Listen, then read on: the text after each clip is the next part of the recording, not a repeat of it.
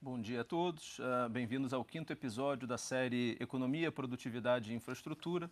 Eu sou Diogo Macorte, secretário de Desenvolvimento da Infraestrutura do Ministério da Economia. E essa série tem como objetivo discutir como vai ser a infraestrutura brasileira nos próximos 20 ou 30 anos.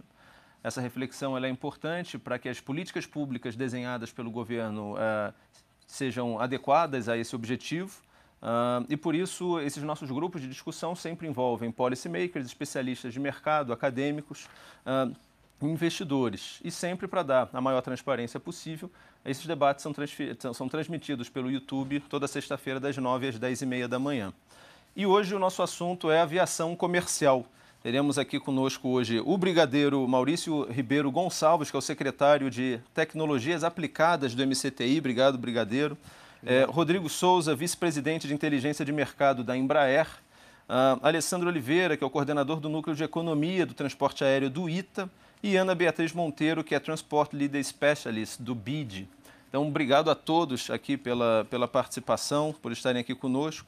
E eu começo fazendo uma pergunta bastante geral, né, que é o que a gente tem feito aqui em todos os outros debates, que é uma reflexão sobre o que, que aconteceu com esse setor específico nos últimos 30 anos e o que, que a gente espera que aconteça nos próximos 30. Então, Brigadeiro, com a palavra o senhor. Obrigado, Diogo. Eu cumprimento também o Rodrigo Souza, vice-presidente da Embraer, a, o Alessandro Oliveira, coordenador do Núcleo de Economia e Transporte do ITA, e a Ana Beatriz Monteiro, Transporte Líder Specialist do BID. É, Diogo, nesses últimos 30 anos, a aviação teve grandes transformações. Nós tivemos empresas aéreas grandes como a Varig, a VASP, a Transbrasil, que sumiram. É, nós tivemos também Algumas empresas regionais, como Taba, Pantanal, Trip, ou fundiram ou também desapareceram. Nesse aspecto, as regionais não voltaram é, de alguma forma. Fica-se uma lacuna. Outras, como a Gol, Azul, apareceram também. A aviação no mundo, ela cresceu no ritmo de 7 a 8% ao ano.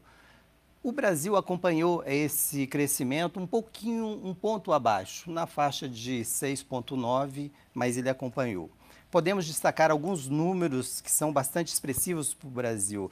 O Brasil possui o segundo maior número de aeródromos do mundo, 2.499, segundo a ANAC. Nós temos também uma infraestrutura que atende com mérito e atendeu com mérito a Jornada da Juventude, a Copa do Mundo e as Olimpíadas.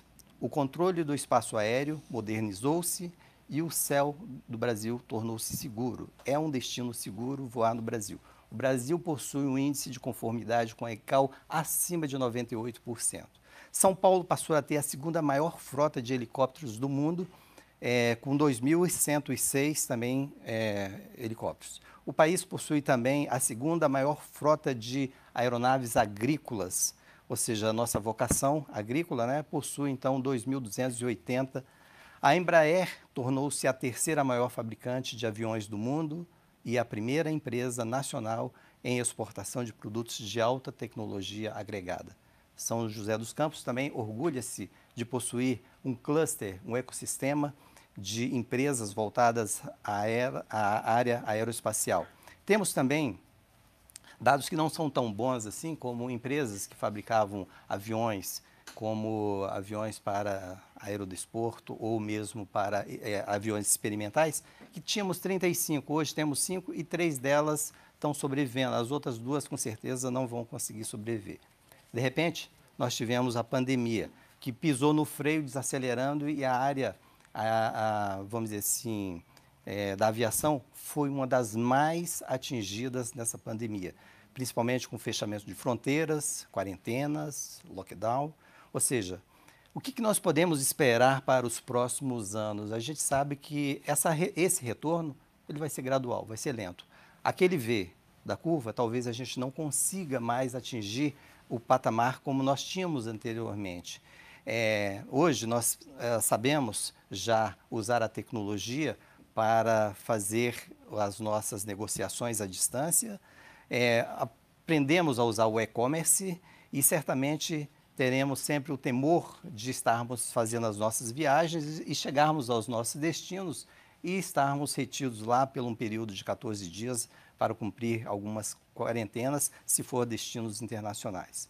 Nos próximos 30 anos, a gente pode imaginar o que nós tivemos nos anos, é, 30 anos passados, e nós podemos fazer uma projeção. Essa projeção é muito auspiciosa, principalmente porque nós devemos, é, é, vamos dizer assim, buscar novos desafios, como uma nova maneira de propulsão, é, substituindo o combustível fóssil, substituindo a, a matriz energética também com, com ganhos de economia, nível de ruído, menos poluição, ou seja, esperamos muito mais transformações nos próximos 30 anos do que nós tivemos no passado. Obrigado, Brigadeiro. Excelentes é, números, interessantíssimos. Rodrigo, na visão da Embraer, a palavra está contigo. Obrigado, Diogo. Uh, bom dia aí, bom dia a todos. É, bom, acho que, é, no, falando dos últimos 30 anos primeiro, né? É, acho que a grande questão que impulsionou todo o setor foi a, foi a desregulamentação né? É, da indústria do transporte aéreo, é, em vários lugares no mundo e aqui no Brasil também. Isso, isso levou, sem dúvida, a um aumento de competição, uma melhoria da oferta, um aumento da eficiência do setor como um todo, e, e o que tornou mais acessível e, e, é, e proporcionou é, esses, esse crescimento todo, né? É, que a gente viu no, nos últimos anos. Né? Aqui no Brasil, em particular, a gente viu é, mais do que quadruplicar o número de passageiros, atingindo mais de 100 milhões é, no ano passado. Né? É, então, é, essa questão de, é, desse crescimento, né, eu acho que foi muito evidente na, na aviação nesses últimos anos. Em alguns lugares é, do mundo, Estados Unidos e Europa principalmente, a gente teve um crescimento grande da aviação regional. Aqui no Brasil, nem tanto, acho que tem um potencial grande de crescermos ainda é, aqui, é, mas é, em outros lugares, por exemplo, vemos o número de mercados servidos é, mais do que triplicar, né? E, e, a aviação regional também se desenvolver bastante. Né? Agora, se a gente olhar 30 é, anos para frente, né? E aí acho que olhar é, 30 anos para frente não dá para falar sem, sem passar um pouco pelos impactos que a gente está vendo justamente aqui da, é, do Covid-19. Então, a gente tem feito alguns estudos é, na Embraer, inclusive, para né, identificar o que vai ser esse mundo é, pós-Covid. E tem uma série de coisas, é, eu acredito que deve mudar. Né? O impacto que a gente teve na, na indústria do transporte aéreo foi, foi sem precedentes, então não dá para imaginar que vai passar ileso. Mas é, eu queria citar duas em particular. É, uma é a questão de um fortalecimento do mercado doméstico em relação ao mercado internacional. Então, é, uma coisa que a gente viu é, foi é, países é, chegarem à conclusão que essa questão da globalização ela, ela precisa ser repensada em termos da cadeia de suprimentos para que você tenha menos dependência é, de um determinado país ou de uma determinada região e ter uma distribuição é, melhor, principalmente mais próximo é, é em termos de logística, né? Então, isso a gente imagina que os reflexos disso no tráfego aéreo vai ser é, um, um, fortalecimento do tráfego doméstico, principalmente de negócio, em relação é, ao mercado internacional. Então, isso eu, eu citaria como um primeiro fator. Um segundo fator, eu acho que é a própria é, questão de mudança do comportamento do passageiro. Né? Então, é, é, esse essa adoção forçada das tecnologias é, digitais, né? E, e, a gente está tendo um exemplo agora é, ao vivo. Isso certamente vai fazer com que haja uma mudança, é, eu diria, no, no, no, processo decisório de com, quando realmente você viaja, quando não viaja, né? É, vai ter uma mudança em relação a, a, maneira como as pessoas se relacionam com o trabalho, essa questão da distância. Então, talvez você não precise ir tantas vezes ao trabalho e, portanto, talvez você não precise morar tão próximo ao trabalho, né? É, e, e, isso talvez faça com que você tenha a possibilidade de desenvolvimento de uma mobilidade urbana é, diferente. E isso pode ter é, algumas implicações para a aviação. Você pode até é, ter alguns movimentos de empresas saindo dos, dos, dos centros urbanos também, é, indo para cidades secundárias e, e, e, com isso desenvolvendo é, outros, outros centros, né, cidades de, de pequeno e médio porte se fortalecendo, uma descentralização da aviação, que também tem, é, digamos, as suas implicações é, para a aviação comercial e, em particular, eu diria, para a questão de infraestrutura, né, que é o, o objeto da nossa discussão aqui. E aí, em paralelo com isso tudo, é, eu citaria também é, a questão de novas tecnologias, né? em particular a, a parte propulsiva é, dos aviões, é, se movendo mais para uma, é, porque a gente tem chamado de eletrificação da aviação, e isso justamente começa com os aviões menores e justamente começa com esses aviões que podem transformar a mobilidade urbana e, e a mobilidade regional, né? a aviação regional. Então, é, eu acho que a gente tem aí é, elementos que podem, é, de fato, levar para uma, uma grande revolução é, nos próximos 10 anos, eu diria, é, do que a gente conhece hoje, principalmente nessa aviação de mais, curto, é, de mais curta distância. Muito bom, Rodrigo. Eu vou me segurar aqui para emendar nesse assunto. Vamos terminar a rodada e aí a gente volta, porque acho que esse, esse tema ele é interessantíssimo e conecta diretamente com a primeira transmissão que nós fizemos sobre o futuro das cidades. Mas agora eu passo para o Alessandro Oliveira, dar o ponto de vista dele. Alessandro, contigo. Bom dia, agradeço aí o convite. Estou é, escutando aqui as, as considerações dos colegas. Acho que está é, muito bem colocado o tema. A gente olhar para trás e, e, e, analisar o passado ajuda muito, é mais seguro também, ainda mais em tempos de incerteza, né? A gente fica se perguntando o que, que vai acontecer no curto prazo, no curtíssimo prazo e no longo prazo. Mas se você olhar até mais que 30, de 30 anos para trás, assim, desde do, do início dos, dos, jatos, né, final dos anos 60, a gente vê que esse é um setor que, que tem uma dinâmica própria, impulsionada pelos fabricantes, né, fabricantes de aeronaves. As companhias aéreas elas, elas adotam essas novas tecnologias na medida que elas, que elas existem, que elas vão surgindo, ao mesmo tempo que a, a concorrência é, que vai se instaurando, ela vai forçando as companhias aéreas a adotarem é, mais ou menos é, dessas inovações. Né? Então, foi muito bem lembrado.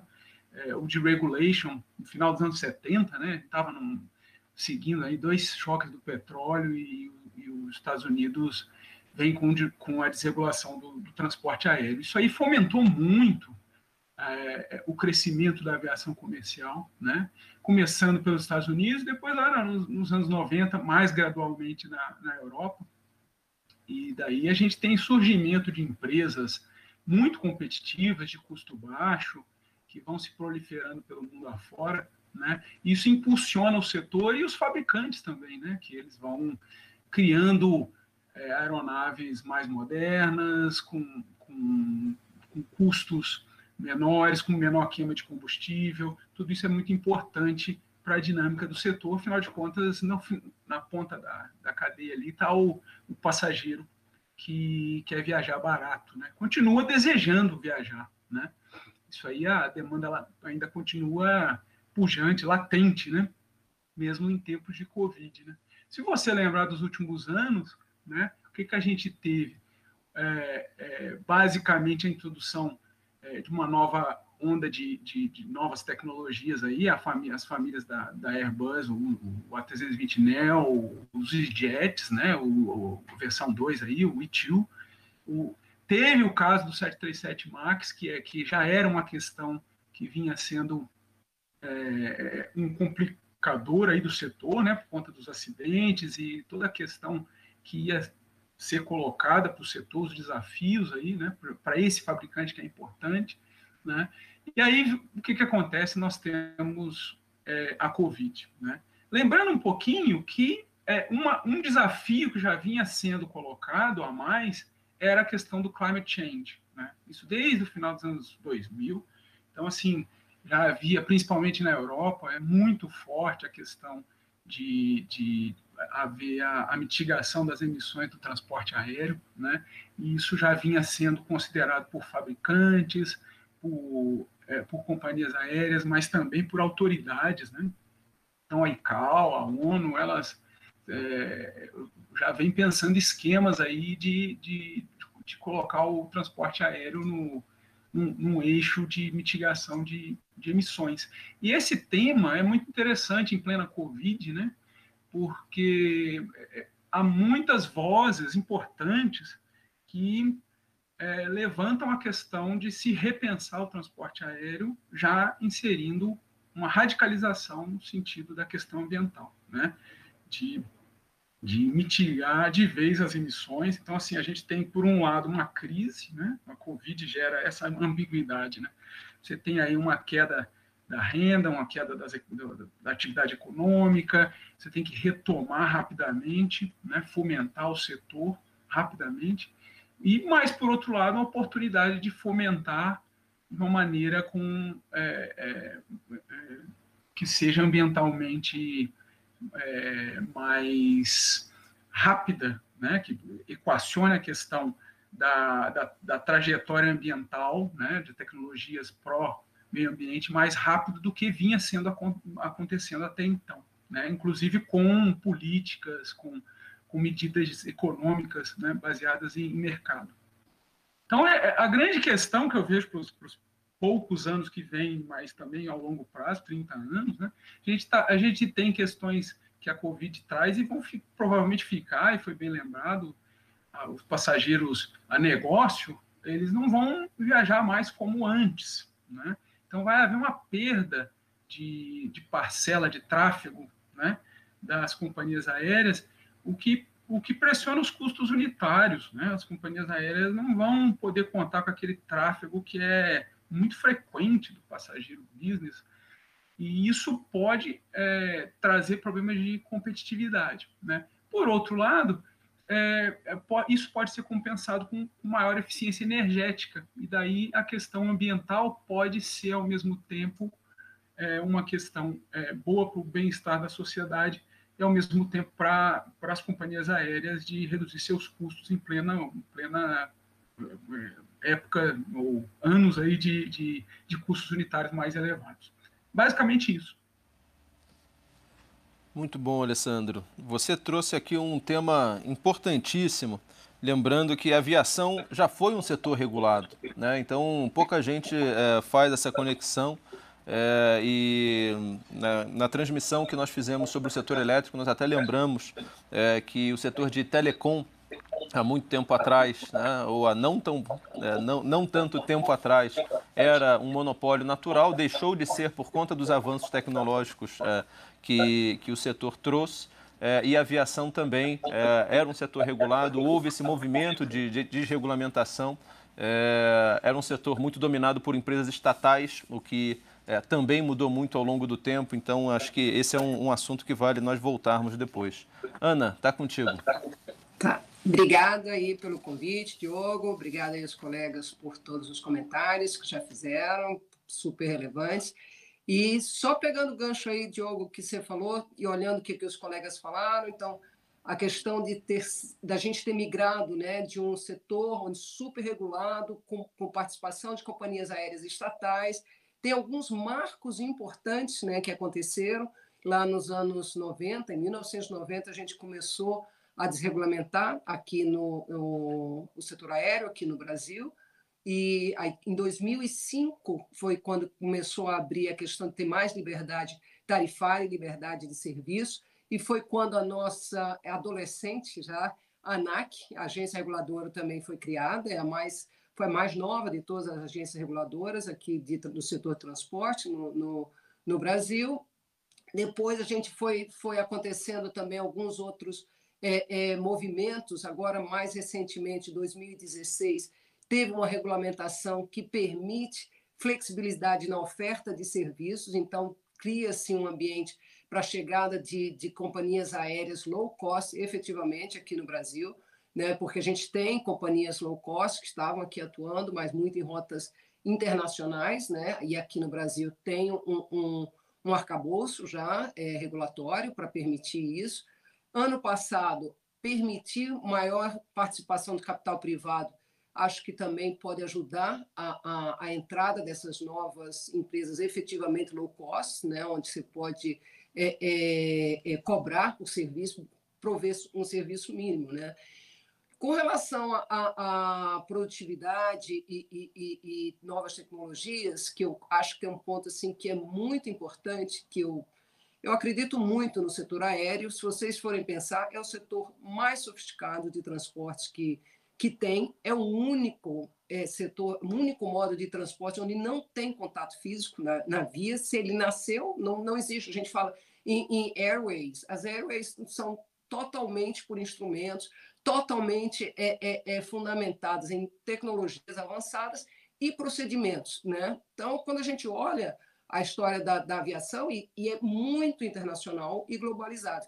Então, o que, que a gente vê? Assim, alguns marcos. Né? Então, ela nasceu a questão safety, safety, segurança, segurança, para que as pessoas é, é, é, é, cada vez mais voassem, vinha muito bem. 2001, quando aconteceu o ataque terrorista às Torres Gêmeas, teve uma, uma, uma mudança drástica ali, foi todos os processos de, de, de security, né, de, de segurança, tudo que, entre aspas, né, infernizaram a vida do, dos passageiros, mas também não deixaram de voar. Depois de 2008, uma crise econômica que também afatou o setor aéreo, isso no mundo todo. E o setor aéreo recuperou. Agora, o que eu acho que está surgindo uma oportunidade também são as questões de saúde, que a gente está falando, mas de experiência do usuário. Né? Cada vez mais as companhias aéreas vão querer buscar esses, esses passageiros. Né? E lembrando também que para a economia o transporte aéreo é muito importante, muito importante, porque o, as cargas de alto valor agregado são, aqui no Brasil principalmente, transportadas na barriga dos aviões. Então, quando a gente fala em tráfego aéreo, a gente tem que pensar em passageiros e em carga também, porque a gente, por exemplo, todo o setor de, de, de, de medicamentos, indústrias farmacêuticas, depende muito de, de do, do, transporte aéreo. E não somente medicamentos prontos, são princípios ativos, plasmas, próteses, tem uma série de, de, de produtos que, mesmo no momento de pandemia, eles não deixaram de chegar aqui no Brasil. O que vai acontecer se não tiver uma resposta para o setor é que cada vez esses produtos vão ficar mais caros. Claro que vieram, chegaram aqui no Brasil por, por, como por aeronaves cargueiras e tudo, mas aí a gente entra no, em outras questões de tamanho, de lote, de frequência, que a economia precisa de uma regularidade nesse abastecimento. Eu tenho assim, alguns números da IATA, que a gente é, é, é, aqui no BID, a gente tem um grupo de transporte aéreo, que nós estamos olhando os 26 países aqui da América Latina. E olhando o Brasil, o setor aéreo emprega mais de 800 mil pessoas. Aí falando do setor inteiro, né? toda a, a, a cadeia logística, a cadeia de, de, de, de, transportadores, os aeroportos. Aqui no Brasil também uma coisa que impulsionou aviação é, é, comercial, quando a gente começou depois de 2012, esse amplo programa de concessão de aeroportos que o Brasil tem, que promoveu investimentos, promoveu atração de novas empresas aéreas para atuarem aqui no Brasil. Isso, então, tem um ambiente aqui no país e olhando para frente, o que eu acho que vai acontecer cada vez mais é o uso de novas tecnologias, mas agora eu não eu falo para os passageiros, né? Para serviços para os passageiros, comportamento dos passageiros que vão precisar ser monitorados muito, muito, de, muito proximamente. A gente tem visto já iniciativas de inteligência artificial para você monitorar é, as viagens das pessoas. Então, isso vai ter que ser um monitoramento muito mais, mais próximo e as empresas aéreas, eu tenho certeza, e os operadores de, de aeroporto, e todos os provedores de serviço logístico da cadeia vão estar atentos a isso, porque é um setor que é marcado por recuperação. Estão sempre correndo atrás e estão sempre trazendo soluções. Muito bom, Ana. Bom, Brigadeiro, acho que tivemos muitos uh, insights importantíssimos aqui. O Alessandro comentou sobre a, a, importância da eficiência energética até como um mecanismo de equilíbrio de custo. Né? Uhum. O Rodrigo trouxe uh, o tema das pequenas aeronaves e a gente tem realmente observado movimentações bastante interessantes no mundo. Né? Tem aquele projeto da, da Virgin, né? que realmente promete encurtar as distâncias que a gente tem, as grandes distâncias que a gente tem no mundo. Né? Desde que o Concorde foi aposentado, aí a gente não tem avião comercial supersônico, é, enfim, à disposição dos passageiros.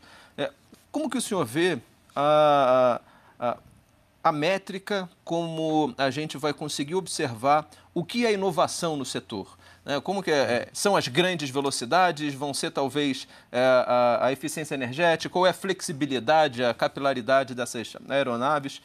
Qual que seria a tendência em termos de tecnologia?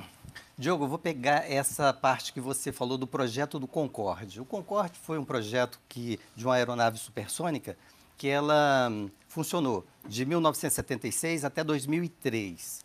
É, nesse caminho aí teve um desastre, é, um desastre em 2002, do, em 2000, e, mas o que, é, vamos dizer assim, foi um ponto muito, é, vamos dizer assim, é, impactante para a parada do Concorde foi o valor do combustível.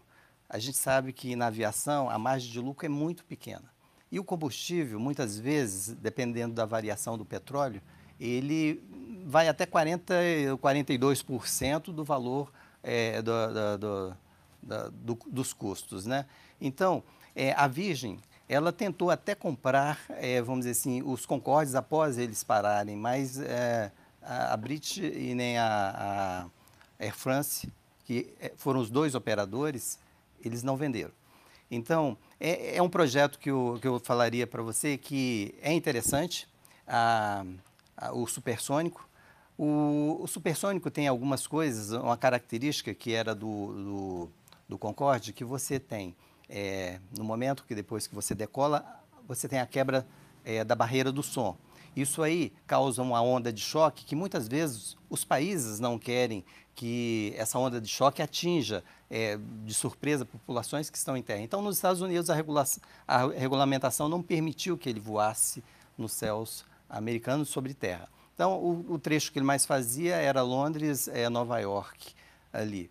Então, existem projetos aí pela Virgin, como você falou, é, que está talvez voando por esses dias, ou se a pandemia permitir, é, vai voar, senão vai retardar um pouquinho. Mas eu diria que a velocidade não é tudo. Como foi falado pelo Rodrigo é, e também pelos nossos companheiros, é, nós temos outros parâmetros que vão balizar, principalmente a economia, nós vamos ter a, o meio ambiente, nós vamos ter também a parte de poluição. Então, esses eu entendo que serão parâmetros para o futuro. E eu diria para você que o Brasil tem todos esses insumos aí para sair, vamos dizer assim, na vanguarda ou sair em pé de igualdade com todas as empresas que estão desenvolvendo hoje a eletrificação, quando como falou o Rodrigo. É, nós temos o terras raras, temos nióbio, temos grafeno, que o presidente Jair Bolsonaro tanto tem falado, que são insumos para a fabricação de motores elétricos, para baterias, para acumuladores, que eu entendo que vai ser um grande desafio a gente ter baterias mais leves, com mais potência, com mais, é, vamos dizer assim, é, longe, é, longo alcance. Ou seja, então, Daí é interessante que velocidade é um dos aspectos, mas nós temos outros desafios pela frente. Ótimo. É, Rodrigo, eu acho que nessa linha, né, a gente está falando aqui sobre é, justamente esses projetos, você comentou esses, é, é talvez, aeronaves de menor porte, né? Para uso urbano. Então, é, a gente sabe, até no, no site é, de vocês, né, os projetos que vocês têm desenvolvido com, com a Uber, é, isso realmente é uma revolução. Né? A gente é, faz com que a cidade, por isso que eu fiz o link com a nossa primeira transmissão lá do Futuro das Cidades, a cidade ela deixa de ser 2D e ela passa a ser 3D. A partir do momento que você tem essa possibilidade é, de, de voar com drones é, talvez autônomos ou não, mas enfim, é, isso muda totalmente é, o modo como, como a gente vive. Né? É, se você puder falar um pouco para a gente sobre esse projeto e outros que vocês estejam trabalhando e como que é, o que, que, a gente pode esperar no futuro é, em termos de, de disrupção. olha, a gente tem trabalhado firme mesmo nesse, nesse segmento, né? E, e, temos diversos projetos já em andamento, como você mencionou, um deles o, o eVTOL, que é esse com, com a Uber, né? um, um veículo elétrico é, de decolagem e pouso vertical, né? para uso, uso urbano. Então, esse é, eu diria que é um que está bem avançado, nós, a gente está é, desenvolvendo né, os, os, os chamados building blocks, né, os, a, as partes necessárias para que esse projeto seja, é, seja viável. Então, bastante trabalho ali na parte de, é, do, de, de, leis de controle do, é, do fly-by-wire, na questão de integração de sistemas, é, na questão de é, acessibilidade do passageiro, né? E, e, então esse é um projeto que eu diria que está em andamento. Ele ele não pode ser pensado sozinho, né? Ele é um, um projeto como esse é, ele requer um pensamento de ecossistema como um todo. Então a gente tem trabalhado também na parte de controle de tráfego aéreo é, através da TEC. Então é, temos aí é, Embraer X, que é, o, que é o nosso braço de inovação, e, e a TEC muito fortes nesse, nesse projeto. E é, olhando para frente, né, é, vemos algumas dessas tecnologias, inclusive, migrando para é, outros aviões, né, é, é, é, outros aviões regionais de maior porte, 20, 30, 50 passageiros. Então, é, como eu falei, eu acho que tem um, realmente um potencial de transformação muito grande. Esse em particular, o eVTOL, é, ele tem tudo a ver com o tema aqui de infraestrutura, porque você pode imaginar que é, temos que repensar né, é, com, como a infraestrutura urbana para viabilizar um meio de transporte como esse. Por outro lado, eu não vejo outra maneira, né? eu não vejo é, é, o avanço dessas tecnologias é, sendo interrompido. Então, pelo contrário, é, deve ser acelerado. Mas tem questões importantes, é, é, por exemplo, de você pensa um veículo elétrico dessa, dessa envergadura, você vai precisar carregar esse veículo, né? ter a, a infraestrutura para carregar, ter toda essa questão de, de tráfego aéreo desenvolvida. Então, é, eu diria que muito muito trabalho muito trabalho nessa área é, em agora quando que vai acontecer né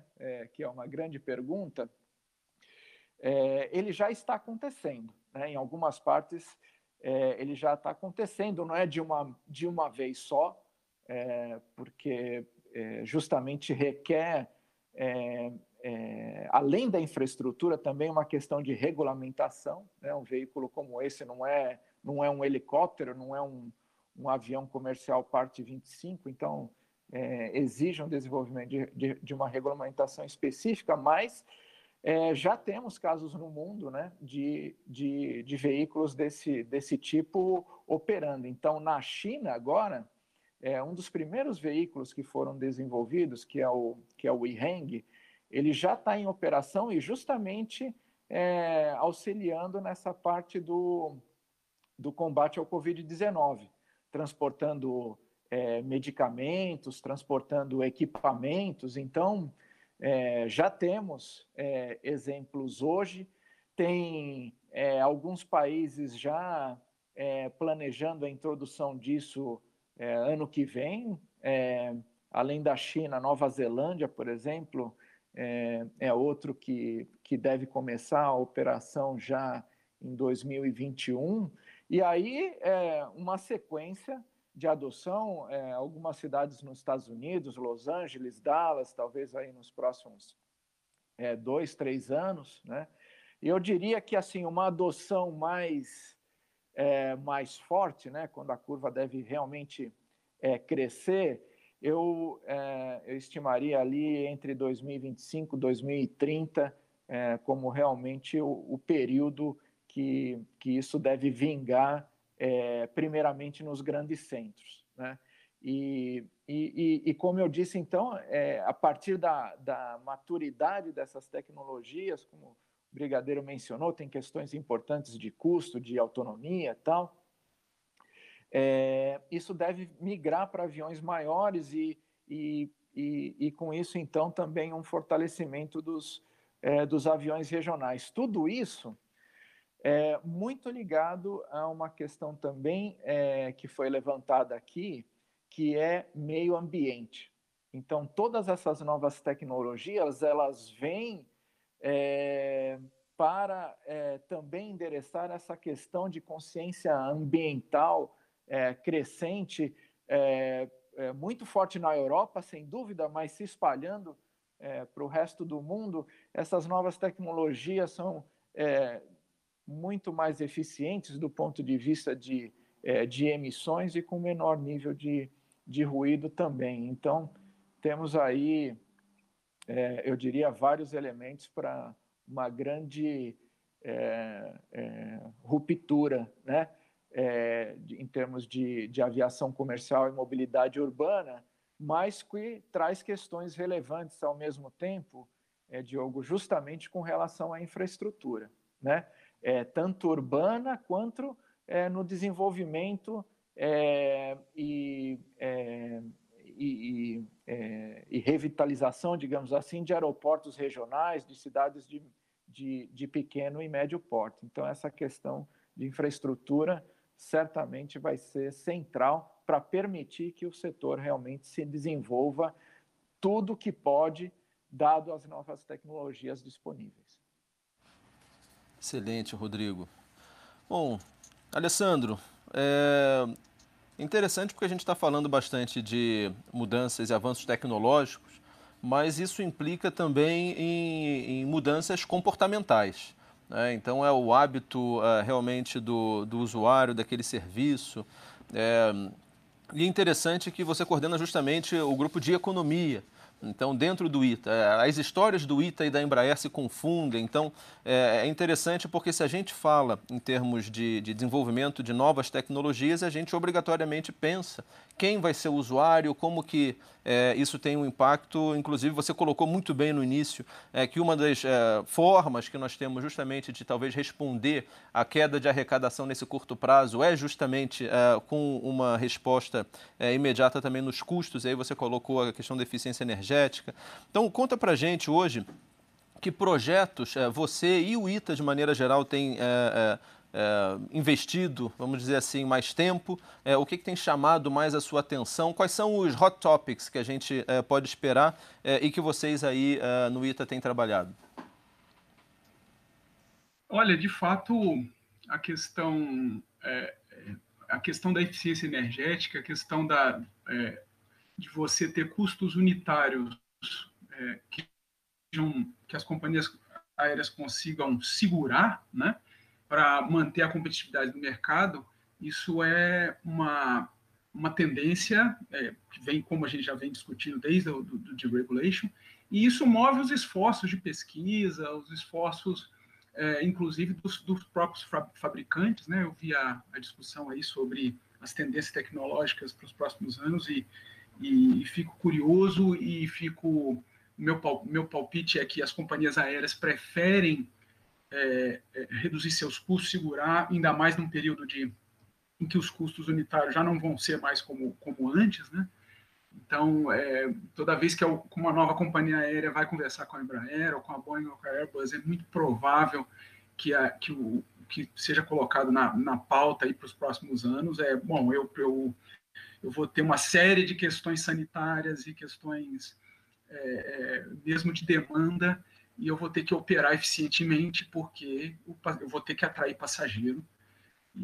A demanda está é, retornando, mas o, o V que se espera talvez não seja exatamente o que poderia ser, pode demorar bastante tempo. Aqui no Brasil a gente ainda tem toda uma questão de estar tá engatado numa outra recessão que já vinha. Então, companhias aéreas precisam de competitividade de custos. Né? É, aqui no, no ITA eu trabalho, eu coordeno o núcleo de economia, então a gente trabalha muito, muito é, com questões de, de, de, de, São estudos de planejamento, né, que visam subsidiar o planejamento do setor. Então, por exemplo, questões de, de o que motiva companhias aéreas a, a renovar sua frota ou, ou, modernizar sua frota, já que esse é o, é o tema que tam, nós estamos discutindo, né, e na ponta, quer dizer, o que, o que, que faz com que o consumo de combustível nas rotas, nas ligações domésticas brasileiras é, seja reduzido. Né? Então, a gente tem visto coisas do tipo é, é, a gestão da própria companhia aérea, por exemplo, a pontualidade, né, ou a gestão do, das operações para a companhia aérea, junto com o tráfego aéreo e com, é, com o controle de tráfego aéreo, com as novas tecnologias de controle de tráfego aéreo e com os aeroportos, né, lembrando que aeroportos foram privatizados, é, muitos aeroportos e outros devem ser privatizados, então isso é, é, são, são novos players aí no mercado que, que também é, tem uma dinâmica própria e que pode, podem condicionar os passos futuros aí do setor.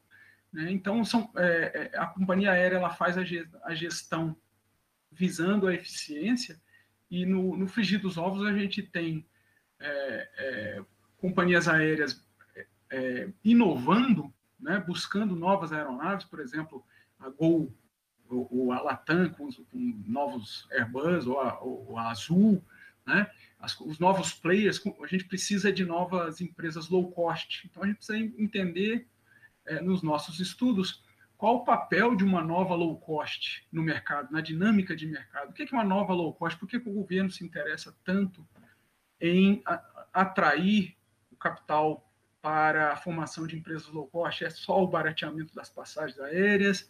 É, quais as implicações na dinâmica de mercado? Se vai haver, por exemplo, uma melhor pontualidade? Se as companhias aéreas vão modernizar, vão inovar mais, é, adotar mais tecnologias inovativas? E isso interessa ao fabricante saber quando e onde, né? Onde que vai haver a designação de frota é, mais moderna, em que momentos. Por exemplo, a gente sabe que o crescimento econômico é um grande motivador é, das inovações, da adoção da inovação. Né? As companhias aéreas preferem adotar, é, comprar aeronaves mais modernas quando o mercado está em crescimento. Então, nós temos um desafio aqui, porque nós estamos em plena recessão. Né? Então, olhando para os próximos anos, né? Os estudos mostram, bom, se, se, a, se, a, taxa de crescimento é o que motiva a, o, a, a aquisição de, de, aeronaves mais modernas, quer dizer que nos próximos anos aí isso vai, vai caminhar para trás. Que tipo de fomentos ou de incentivos a gente vai precisar fazer para que, é, numa ponta, o fabricante continue produzindo ou é, investindo no, no design, é, na inovação de design de aeronaves, e no, na outra ponta a companhia aérea continue demandando esses novos produtos, né, para que o, a, haja realmente a competitividade de custos e, e no final a, a, haja a mitigação das emissões, que é o que, o, vamos dizer assim, em, em, em escala mundial, é, a sociedade vem há algum tempo clamando. Né? É basicamente isso. A gente coordena estudos é, que, que visam subsidiar a inteligência de mercado aí nesse setor. Tá bom? Ótimo, Alessandro. Obrigado. É, Ana, contigo agora, é, a gente tem observado todos os efeitos é, que a Covid-19 trouxe para o nosso setor é, de aviação. Né? É, acho que o Alessandro colocou bem, existe ainda uma dúvida sobre como vai ser, acho que o Brigadeiro também colocou, como vai ser essa recuperação, se ela é em V, se ela vai ser em U, é, existe realmente uma mudança é, da forma como nós nos relacionamos, é, os consumidores usam esse serviço. Mas acho que você trouxe um ponto interessantíssimo na sua última fala, que é justamente é, quando a gente fala em aviação comercial, a gente pensa em passageiros, mas nós é, acabamos esquecendo de cargas.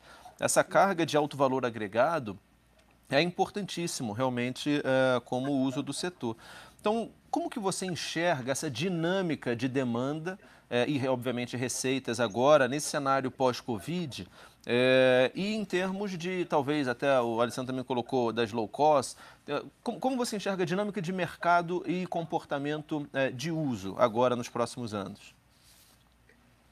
Obrigado, Diogo, pela, pela pergunta, né? E aí, assim, é uma, é uma questão sim, bem, bem importante, porque quando a gente fala em U e V, para mim, um fator determinante é a questão de ter uma vacina, que aí eu acho que a partir de uma vacina segura, eu acho que a questão de comportamento, vamos dizer, a gente poderia pensar em um V a partir dali. Entre agora e até ter um momento de ter um procedimento de, de, de, de, tratamento e tudo, eu acho que é um momento ainda que vai ter um pouco mais de incerteza. De novo, repetindo, eu acredito muito no setor aéreo, tanto na indústria quanto no, nos players, né? embora tenha, tenha muita consolidação, muita rotatividade, mas é um setor que tem um driver de inovação e de muita atenção aos seus usuários. Então, como eu, eu, eu, que eu vejo é o seguinte, então assim, num curto prazo que a gente tem, tem nessa fase, como o, o, o, foi falado aqui pelos colegas, já o fortalecimento desse mercado doméstico e também aqui na América Latina, né, que a gente vai, vai, vai ter assim, os, os destinos mais próximos, digamos assim. O long haul, que a gente vai pensar em Ásia é, é, e tudo, até se estabelecer, ele vai demorar um pouco mais. Né? Isso aí é, é, é, é tá muito claro por, por tá, sim, é, é, é, o que mais o mais provável que vai acontecer. O que, que, que acontece com a relação entre passageiros e, e, e carga, como eu estava eu, eu mencionando? É a questão da velocidade. Né? Da, a gente está numa era onde as cargas precisam chegar com muita frequência para você ter é, é, é, fluidez na, nos processos produtivos. Os passageiros, quando a gente está falando aí, eu acho que o Alessandro falou muito bem na preocupação de reduzir custos, as empresas aéreas vão ter que também, além de toda a indústria de fabricantes e tudo, as empresas aéreas vão ter que inovar em seus serviços também.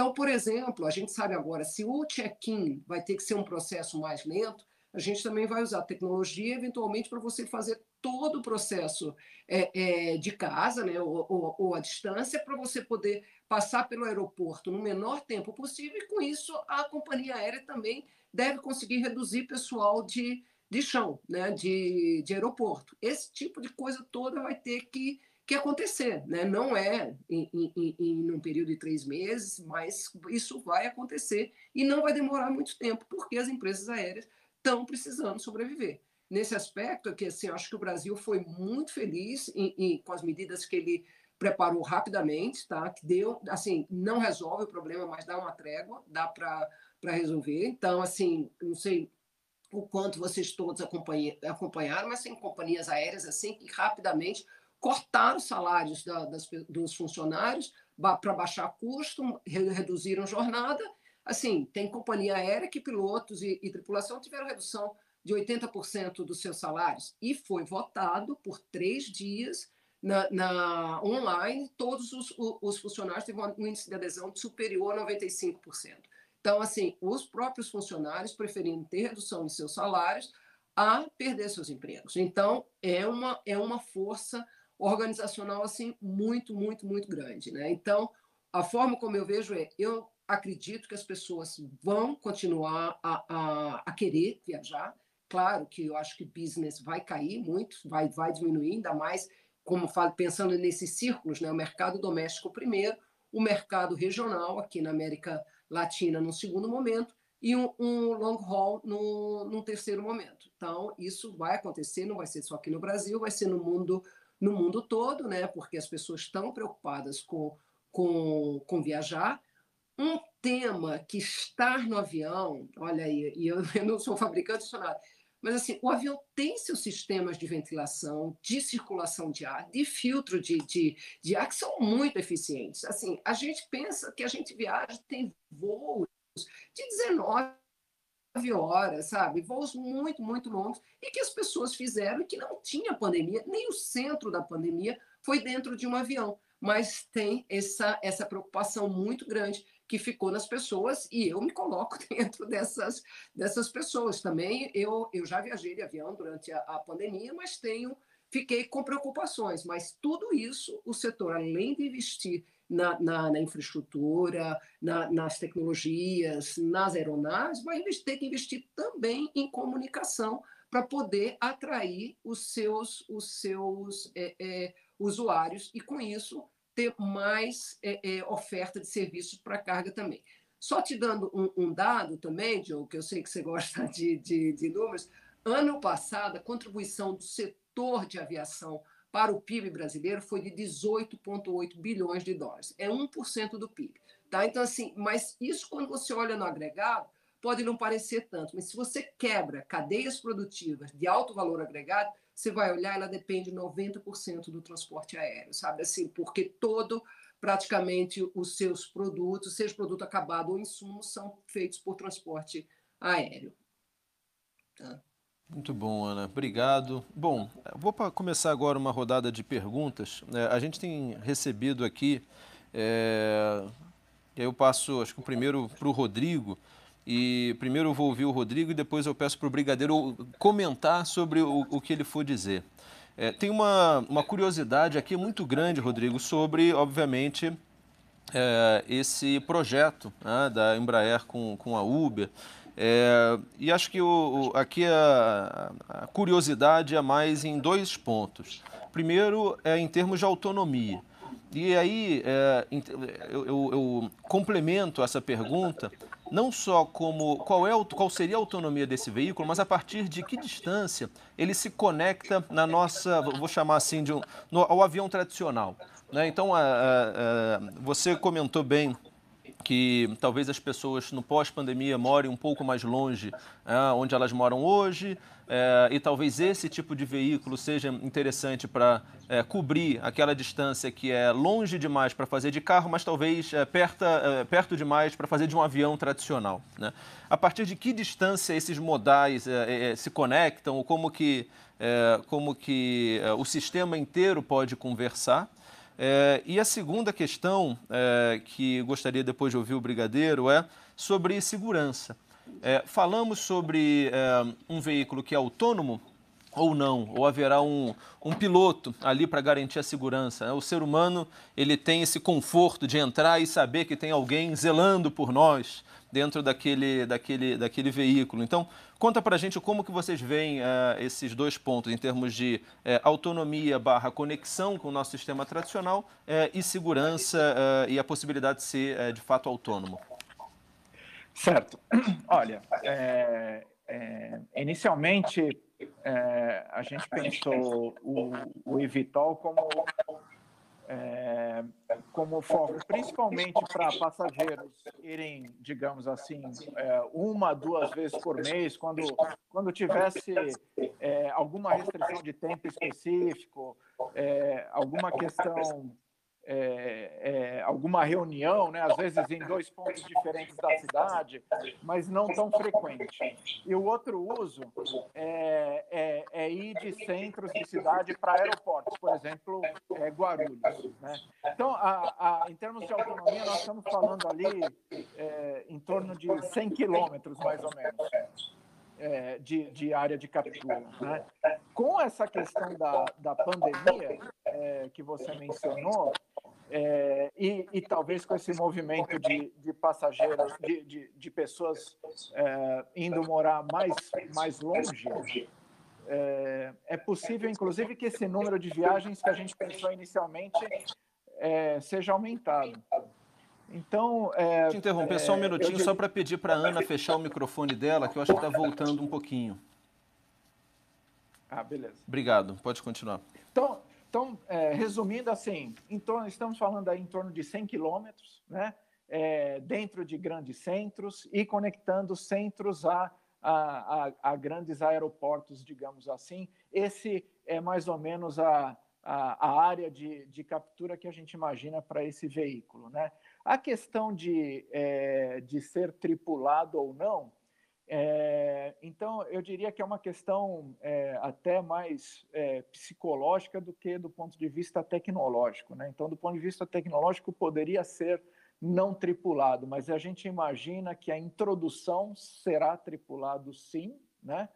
É, então, é, até, até atingirmos um, um, um volume maior, até atingirmos o ponto onde a sociedade tem maior confiança na segurança dessas aeronaves, acredito que deva ser tripulado sim, mas com um planejamento já, com um roadmap é, de introdução aí de, é, de capacidade no sistema para permitir o voo não tripulado e com isso diminuir custo e com isso tornar é, é esse tipo de transporte ainda mais, é, mais acessível. Muito bom. Brigadeiro. O Diogo, eu complemento o que o, o Rodrigo falou, principalmente que a importância no momento em que a Embraer está desenvolvendo o Evitol, é nós construirmos um, um, um motor elétrico é, e nós temos uma empresa aqui no Brasil que é também a líder mundial na construção de motores elétricos, a gente conseguir dominar toda a cadeia tecnológica de, da, da, construção de aeronaves. Né? Nós não vamos depender mais de propulsão compradas é, do exterior, ou seja, o motor vai ser fabricado no, no Brasil e a gente vai dominar toda essa tecnologia. Isso é espetacular para o país e eu entendo que é estratégico.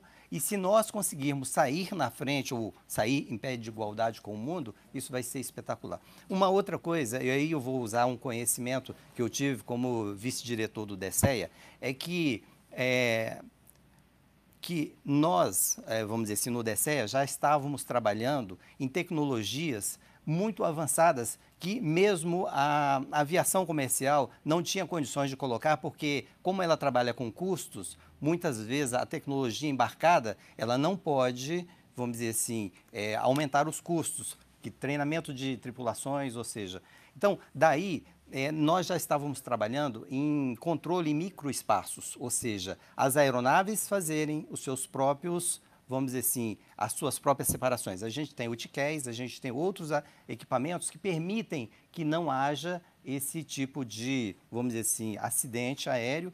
E, como ele falou também, o, Rodrigo falou, é simplesmente questão de tempo. Hoje, o DECEA está eh, tá tendo uma prova de conceito com a aeronave saindo de Maricá, levando, ou seja, é, carga, 85 quilos no máximo, com um projeto chamado Hero e com parceria com a Itália, se não me engano, a, a Leonardo, desenvolvendo conceitos para que no futuro a gente consiga fazer esses voos tripulados é, autônomos.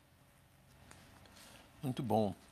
O, bom, uma outra pergunta, e acho que essa pode ser é, mais direcionada para o Alessandro e para a Ana, tem a ver com a questão de custo e lucratividade das companhias. Né? É, geralmente a gente ouve que as empresas, até o Brigadeiro comentou sobre a margem é, das, das empresas que costuma ser muito pequena. É, o, o que, que, explicaria isso? Né? É, talvez a gente esteja falando é, esses low costs, Alessandro, que você até comentou. elas são mais, elas são low cost por redução de custo operacional ou custo administrativo? Como que a gente garante uma uma maior estabilidade de receitas, enfim, como que você enxerga eh, a justificativa do porquê as empresas, muitas vezes, obviamente, eu falo até num cenário pré-pandemia, porque num cenário de pandemia a gente sabe que as receitas foram muito impactadas, mas mesmo no cenário de pós-pandemia, o que, que explica é, muitas empresas terem essa margem tão apertada é, e existe uma perspectiva de mudança disso no futuro? Bom, o setor aéreo ele é, ele é muito vulnerável a choques externos, né?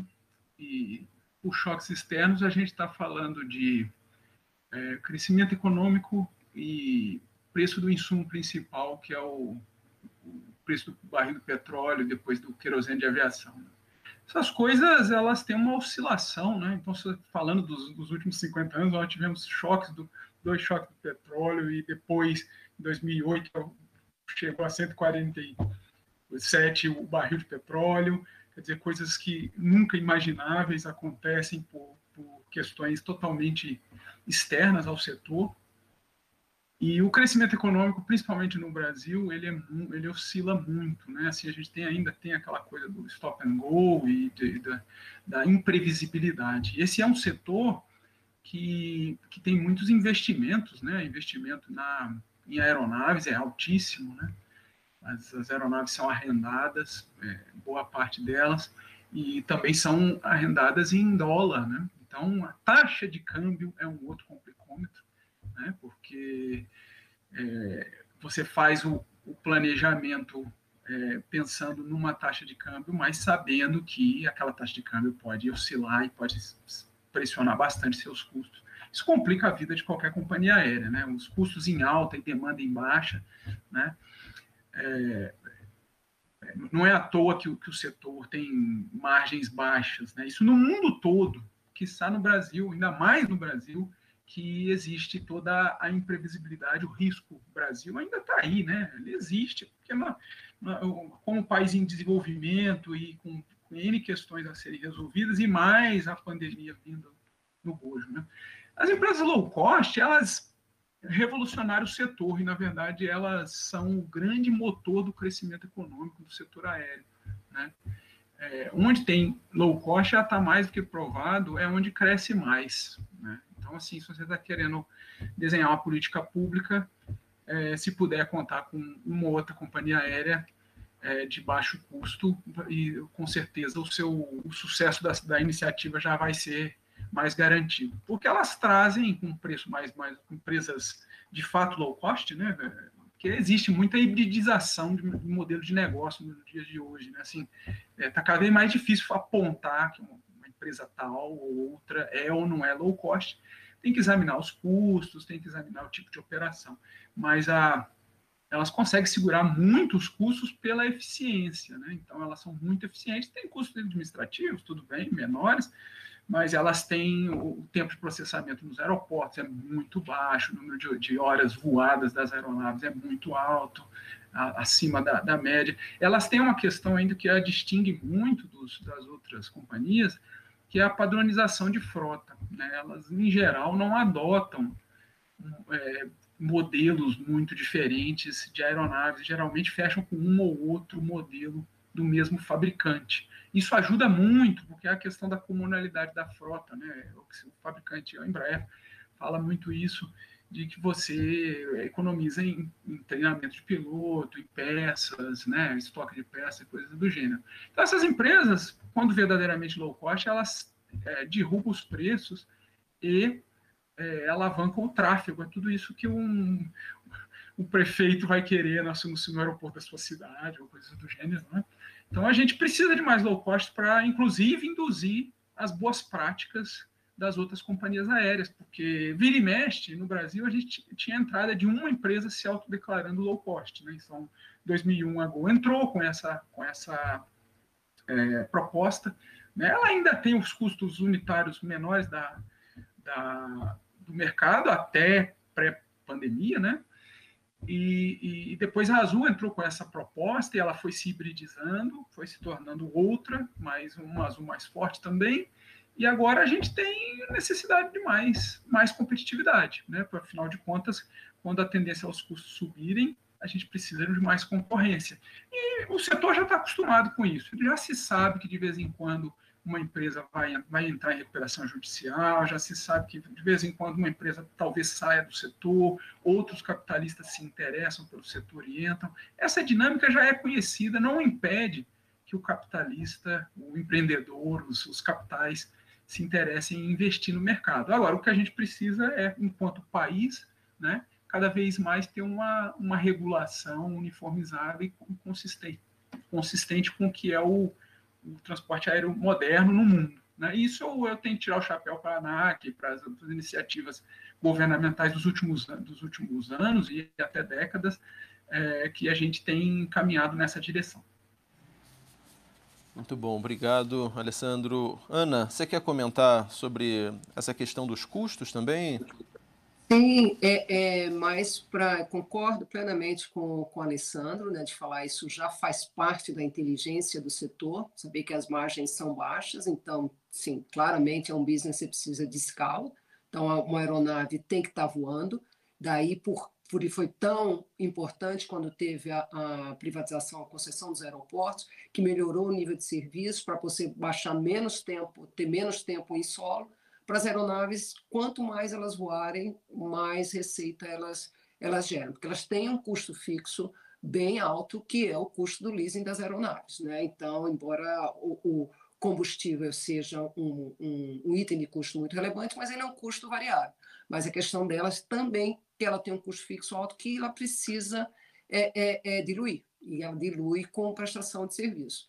E nesse aspecto também, quando a gente fala é, em low cost, ela tem a padronização de frota é, é fundamental, como o, o Alessandro falou, e elas podem ter um cardápio de serviços um pouco diferenciado, né? Porque assim é, ficar muito claro o que, que é o preço do serviço de transporte, como elas falam, olha, eu te cobro se você for emitir o, o bilhete, eu te cobro se você for transportar, carregar mala, eu te cobro por isso você também é, é, já sabe o serviço que você está comprando. Fica mais claro ainda para pro, os passageiros. Porque uma coisa que tem aqui no Brasil, que eu acho que contribui para menos competitividade, né? menos competição. Competitividade, menos competição, né? a gente tem três, três companhias aéreas que realmente têm um market share muito grande, duas principalmente é, é, superam 50% a gente é, precisa ter novas companhias aéreas também para você é, é, é, ter o melhor, preços mais baixos das tarifas aéreas. Nossas tarifas ainda são muito altas, né? E uma das coisas que pode é, é, permitir isso é a entrada de novas companhias low cost, né? Então, quando ela entra com essa proposta de low cost, se mantém ali e os usuários já sabem que vai ser aquele tipo de serviço, o que acontece? Pode ser uma contribuição para uma menor judicialização, como existe hoje, que é uma coisa que ainda assusta muitos capitalistas para entrarem no, no business de transporte aéreo, que é um nível muito grande de judicialização entre disputas entre passageiros e companhias aéreas. Não fica claro, embora todo o aparato regulatório que a gente tem, que eu concordo que está bem, é, é, é moderno, ainda tem um número muito alto de judicialização em pequenas causas, sabe? Quase como se fosse precisa, não precisaria ter um juizado de pequenas causas nos aeroportos para resolver, resolver isso rapidamente e não se estender essa judicialização que preocupa é, é, novos possíveis investidores no, no setor. Tá? Muito bom, Ana. Bom, acho que a gente pode começar a caminhar para o fim e eu vou fazer uma sugestão aqui. A gente abre uma, uma última rodada, temos aí talvez 4, 5 minutos para cada um para fazer suas considerações finais. E eu, eu acho que um tema que realmente eu gostei muito é, daqui da, do debate foi a questão da eficiência energética.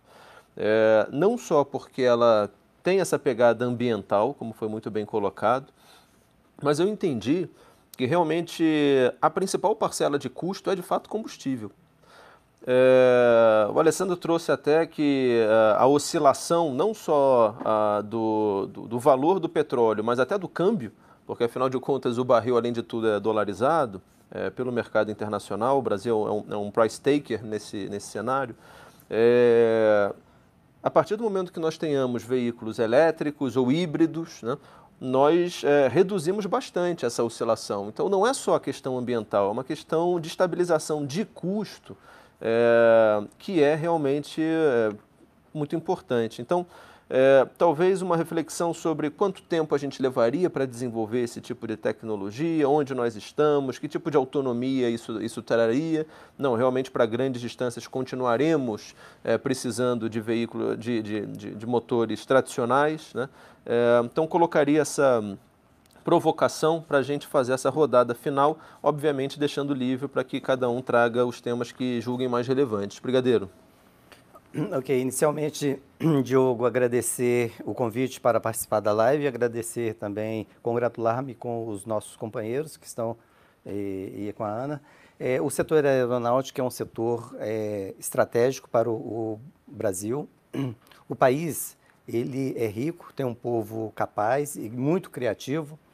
Nós somos o 11 é, em produção de papers, ou seja, produção acadêmica, mas nós somos o 67 sétimo em inovações.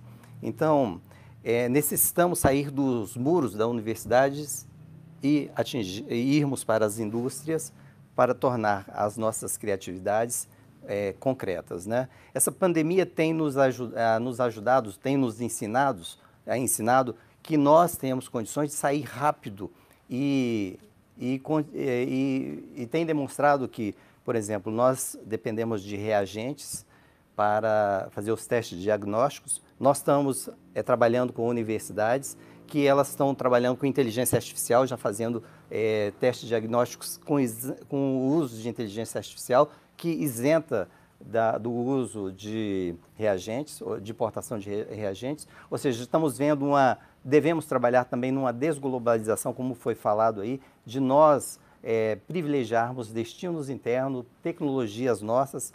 E a eletromobilidade, como você falou, é extremamente interessante é, estamos de acordo aqui, não só que o futuro ele é da mobilidade elétrica, não temos como. Temos que fazer uma transição, talvez usando combustíveis para mover motores elétricos para aumentar as distâncias, ou seja, temos gás, temos é, etanol. A matriz energética do Brasil é ímpar, temos o etanol. É interessante que trabalhemos em política também, porque muitas vezes o preço do etanol também varia e muitas vezes hoje quem está usando etanol são a, a, a aviões agrícolas, porque eles têm a fazenda, já fazem e fazem as detetizações, enfim, usando. Mas a gente poderia ter a matriz também é, de etanol na aviação.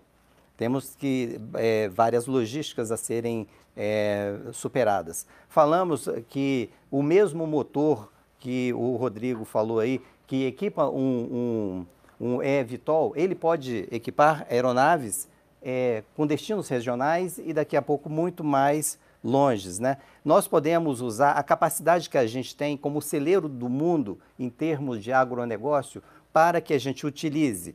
Daqui a pouco vamos ter que substituir esses aviões agrícolas com drones muito mais eficientes, sem o risco da pessoa bater, né, que a gente sabe que tem um risco muito grande por voar a baixa altura. E tem uma coisa que foi, é, procura, é, alguém nos procurou, nós temos que ter o domínio da gota, ou seja, aquilo que nós estamos espargindo é exatamente aquilo que nós queremos que caia realmente na, na agricultura.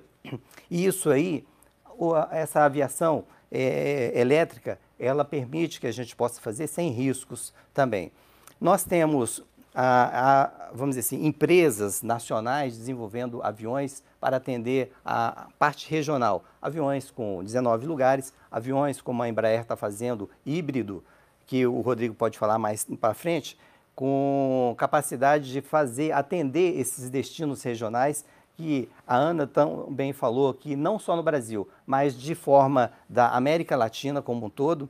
É, então, temos grandes desafios e nós devemos posicionar o Brasil é, numa arrancada, é, vendo a parte de legislação também, que foi muito falada, muitas vezes a tecnologia vem na frente e a regulamentação ela fica lá atrás. Daí o, o Ministério da Ciência e Tecnologia está querendo abrir uma câmara e essa câmara aeroespacial vai funcionar esse ano ainda, se Deus quiser, e como um fórum de discussões para que a gente possa ir adiante, unindo esforços não só com as entidades eh, que fazem a regulamentação, mas também com aquelas que financiam, como o BID. BID, é, Ana, vamos precisar muito de vocês, vamos precisar do BNDES, da FINEP, que é, é do MCTIC, da Embrapi, para que a gente possa colocar o Brasil bem posicionado nessa pós-pandemia que está, é, vamos dizer assim, divisando daqui uns dias. Vislumbra-se também que a gente tem, como falei, um grande poder de demanda na área não só regional, mas como na área do agronegócio, em todos os campos que a gente possa usar a eletrificação, é, como, é, ou seja, a mobilidade aéreo, aérea, aéreo, é, vamos dizer assim, urbana ou não urbana, né? Vamos é, vamos dizer, apoiar o que está sendo feito pela Embraer. Sabemos que nós temos muitos engenheiros ali na área do, do cluster aeronáutico. Seria interessante a gente pensar também em não perder essa, essa expertise para fabricar aviões. Nós vemos países do primeiro mundo que não conseguem fazer o que a Embraer faz. Então, é uma expertise que não deve ser perdida. Nós temos demandas, por exemplo, a Força Aérea, isso aí é uma provocação, que nós temos, a Embraer tem que entregar ainda 25 é, KC-390. Quem sabe a gente pode é, antecipar essas compras, dando carga em todo esse, é, esse pessoal que está, é, vamos dizer assim, é, disponível nesse momento, né? mas que a gente sabe que a pandemia vai passar.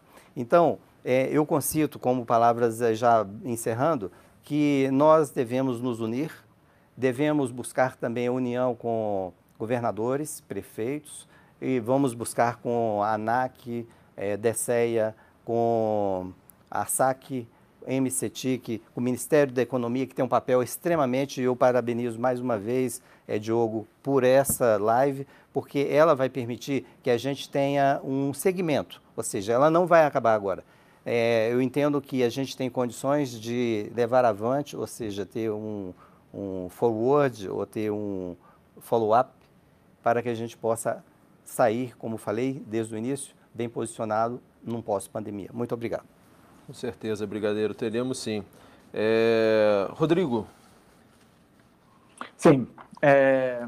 Bom, primeiramente também queria agradecer, Diogo, pelo convite aí, pela oportunidade de poder participar da live. Foi, foi bem bacana é, poder contribuir, também poder ouvir aí as considerações dos, dos outros colegas. Eu, eu, espero que a gente tenha podido é, passar algumas informações aí é, relevantes para o público interessado.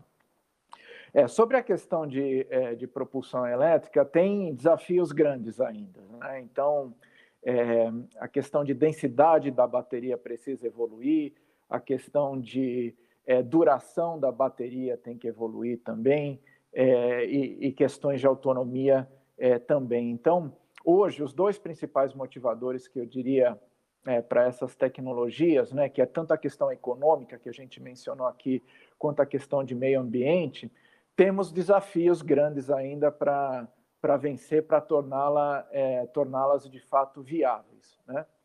Mas isso está acontecendo, né? essa evolução é, ela está acontecendo. E é, o que eu achei fantástico da, da, da, palavra do brigadeiro e que eu, que eu gostaria de repetir é, é a posição única que o Brasil tem de, é, de liderar essa revolução, sabe?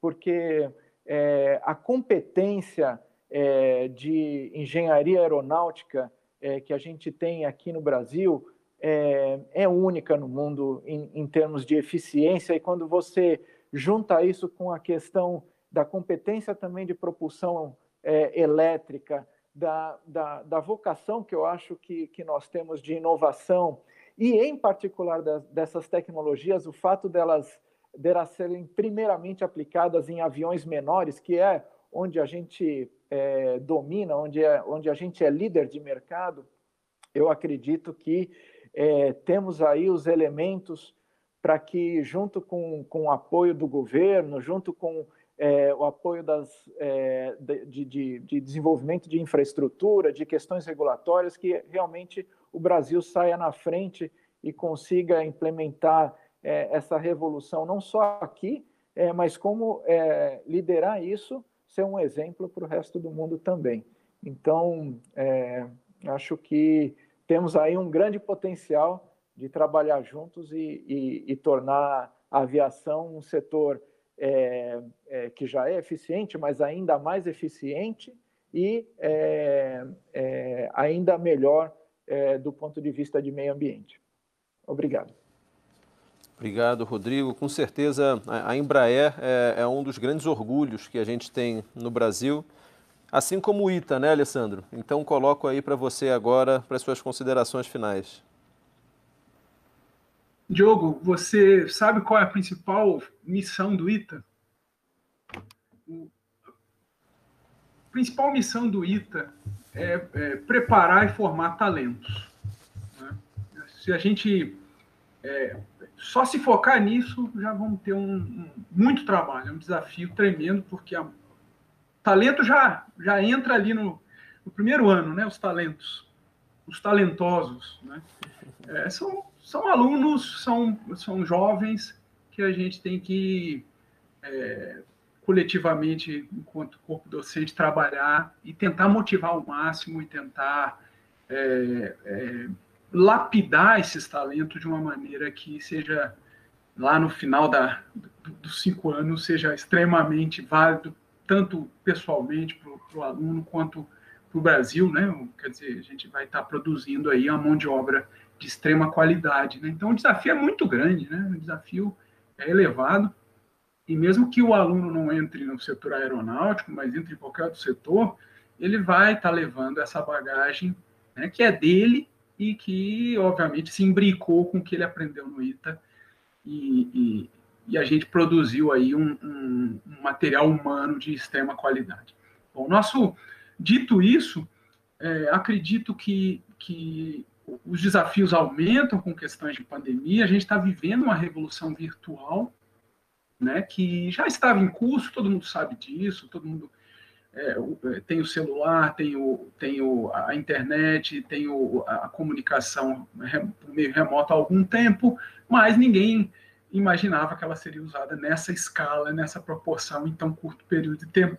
Isso afeta também a forma como a gente passa conteúdo para alunos, o EAD está aí, os, as formas, as reuniões virtuais, a sala de aulas, os trabalhos remotos, está tudo aí é, e são desafios que vão que vão contornar, que, que vão, vão estar postos para to, todo docente daqui em diante. É, a gente é importante falar da questão do combustível alternativo, os combustíveis alternativos, que é, é, é, um, é um meio termo, aí vamos dizer assim, até chegar no elétrico, mas é, é um tema pouco explorado no Brasil. Alguma outra companhia aérea já começou a usar em algum momento, mas é, esse é um caminho importante, né? Esse é um caminho importante que a gente também tem que trilhar para aumentar a, a redução de de é, emissões é, de gases de efeito estufa. Então, acho que o, o setor tem desafios, né? os desafios vêm, se iniciam pela pandemia, é, é, é, se vai ser um retomada em V ou em U, isso não importa, o que importa é que, que muita coisa mudou e mudou permanentemente, né? A questão das viagens a negócios, é, toda a questão do, da, da, da, das preocupações com eficiência operacional, eficiência de custos, novos procedimentos sanitários. Então, muita coisa vai ter que ser repensada. Né? Nós, temos, nós, temos empresas aéreas que, que estão aí tentando sobreviver em meio à pandemia, temos um, um mercado mais aberto, com capital estrangeiro podendo entrar, temos, temos a possibilidade aí de, com players privados no setor de aeroportos, é, promover uma, um, pronto restabelecimento do, do, do tráfego. Né? Não sei como vai ser, assim, seria um exercício muito de futurologia, saber qual vai ser a composição do tráfego, quais vão ser as taxas de crescimento, mas os planejamentos de, de transporte estão aí para a gente se debruçar, né? Como vai ser os próximos 30 anos, qual vai ser a taxa média de crescimento daqui em 2050, quantos milhões de passageiros nós vamos ter, são todos desafios que vão permear os planejamentos de infraestrutura daqui é, nos próximos anos. Tá bom? Eu agradeço imensamente, foi muito, muito bom ouvi-los, você, Diogo, Brigadeiro, Rodrigo, a Ana, que há algum tempo eu não, eu não conversava. Então, muito bom participar. Tá joia? Obrigado. Obrigado, Alessandro. Ana, contigo. Bom, obrigada, Diogo. É, gostaria realmente de agradecer e parabenizar aí a, a SDI, o Ministério da Economia. Esses diálogos são importantes, né? E a gente precisa tê-los com frequência, então isso é bem interessante. Para mim foi uma honra aí, Brigadeiro, Rodrigo, Alessandro, tá, tá conversando com, com vocês. Uma coisa que eu gostaria de, de falar aí diretamente ao Brigadeiro e também para o Ministério, o Diogo, é que assim, pode contar com a gente, falou, olha, vai precisa contar com o BID, pode contar com a gente, o BID está pronto e aberto para apoiar o governo brasileiro no que, no que for preciso. Tá? Então, isso foi uma uma recomendação clara do, do, do, representante, quando eu comuniquei ele, ah, vou participar do webinar, ele falou assim, olha, por favor, passe a mensagem, o BID está pronto e aberto para ajudar o governo brasileiro. Então, é, é, é, eu agradeço muito. O que eu gostaria de, de comentar né, aqui no final, quando você falou assim, poxa, a gente gostaria de formular né, políticas públicas que eu acho que são muito, muito importantes, e, assim, para a gente precisa pensar em preservar a excelência que a gente já viu, pelo menos aqui em duas instituições do setor. Né? Estamos aqui é, é, Embraer como fabricante, o ITA como, como fabricante de, de, de mão de obra qualificada. O que a gente viu, aprendeu já nessa pandemia, é que tecnologia é simplesmente fundamental para a sobrevivência. O mundo não está pior, a economia não está pior, porque nós podemos contar com esses recursos tecnológicos e continuarmos nossas discussões e trocar ideias e tomar ações, fazer os planejamentos adequados. Então, eu acho muito importante para o país preservar essa excelência que já existe no, no, no setor aéreo aqui no Brasil e que foi conquistada aí com muito trabalho com muita responsabilidade, né? E por muitas pessoas ao longo de muitos anos. Então, ao menos não perder isso já seria um ganho para o país. Né? De novo, falando, além disso, tem outras é, é, é, é, é preocupações lá, os mais de 800 mil empregos, né? o efeito disso na economia, lá os quase 20 bilhões dólares, já se fala em perdas aqui de 50%, então, assim, 10 bilhões de dólares que se queimam, que podem evaporar né, né, da economia brasileira. Então, esses são temas assim muito importantes. Então, para mim, como contribuição para a política pública, a gente deveria ter pensar numa política pública que impulsionasse o setor, porque claramente é um setor que o país já tem em desenvolvimento, mas que, no mínimo, não permitisse uma queda de excelência naquilo que nós já conquistamos aí ao longo dos últimos anos. Isso que eu gostaria de, de encerrar e agradecer aí mais uma vez a todos vocês. Obrigado, Ana. Brigadeiro. É o seguinte, Diogo, eu recebi o que o Alessandro falou como uma provocação também sobre a missão do MCTIC, é de produzir conhecimento, é riqueza e não é proibido ganhar dinheiro, ou seja, queremos que as empresas ganhem, é, que ganhem dinheiro e que empreguem, enfim, e que produza também qualidade de vida para as pessoas, que é a missão do MCTIC. Ele, ele funciona como uma caixa de ferramentas e de forma transversal, como a Ana falou, e é essencial para a saída dessa pandemia, o uso da tecnologia. E nós, eh, vamos dizer assim, como Ministério de Ciência e Tecnologias, estamos é, amplamente abertos para trabalharmos em prol disso aí. Não é, é gasto, é investimento, cada um dos reais que a gente investir na, na ciência, ciência e tecnologia. Então, muito obrigado. Obrigado. Sem dúvida, acho que o, o lançamento da SpaceX mostrou a importância de parcerias público-privadas, inclusive em áreas de extrema complexidade. Né? Então, há alguns anos atrás, acho que seria impensável é, um privado indo para o espaço. Vai fazer o quê? no espaço. Uhum. Né? E realmente teve uma, uma união entre o público e o privado num lançamento é, super inovador, é, com reaproveitamento de equipamentos, né, com redução de custo e um sucesso é, enorme. Então, acho que realmente é, esse é o caminho. É, queria realmente agradecer a participação de todos aqui. Então, Brigadeiro, é, Rodrigo, Alessandro, Ana, muito obrigado. Queria agradecer a todos que nos acompanharam ao longo dessa última hora e meia. Na semana que vem nós teremos o nosso sexto e último uh, episódio da série Economia, Produtividade e Infraestrutura sobre logística de cargas. É, estarão conosco o Fabiano Pompermaia, que é o nosso subsecretário de Planejamento da Infraestrutura Nacional, que é do Ministério da Economia, Fábio Abraão, que é o diretor de infraestrutura do BNDES, Marcos Quintela, que é o diretor da FGV Transportes, e a Silvia Bermudes, que é South America Manager de Transportes e Logística da Alcenco. Então, obrigado a todos, obrigado a, obrigado a vocês e até lá.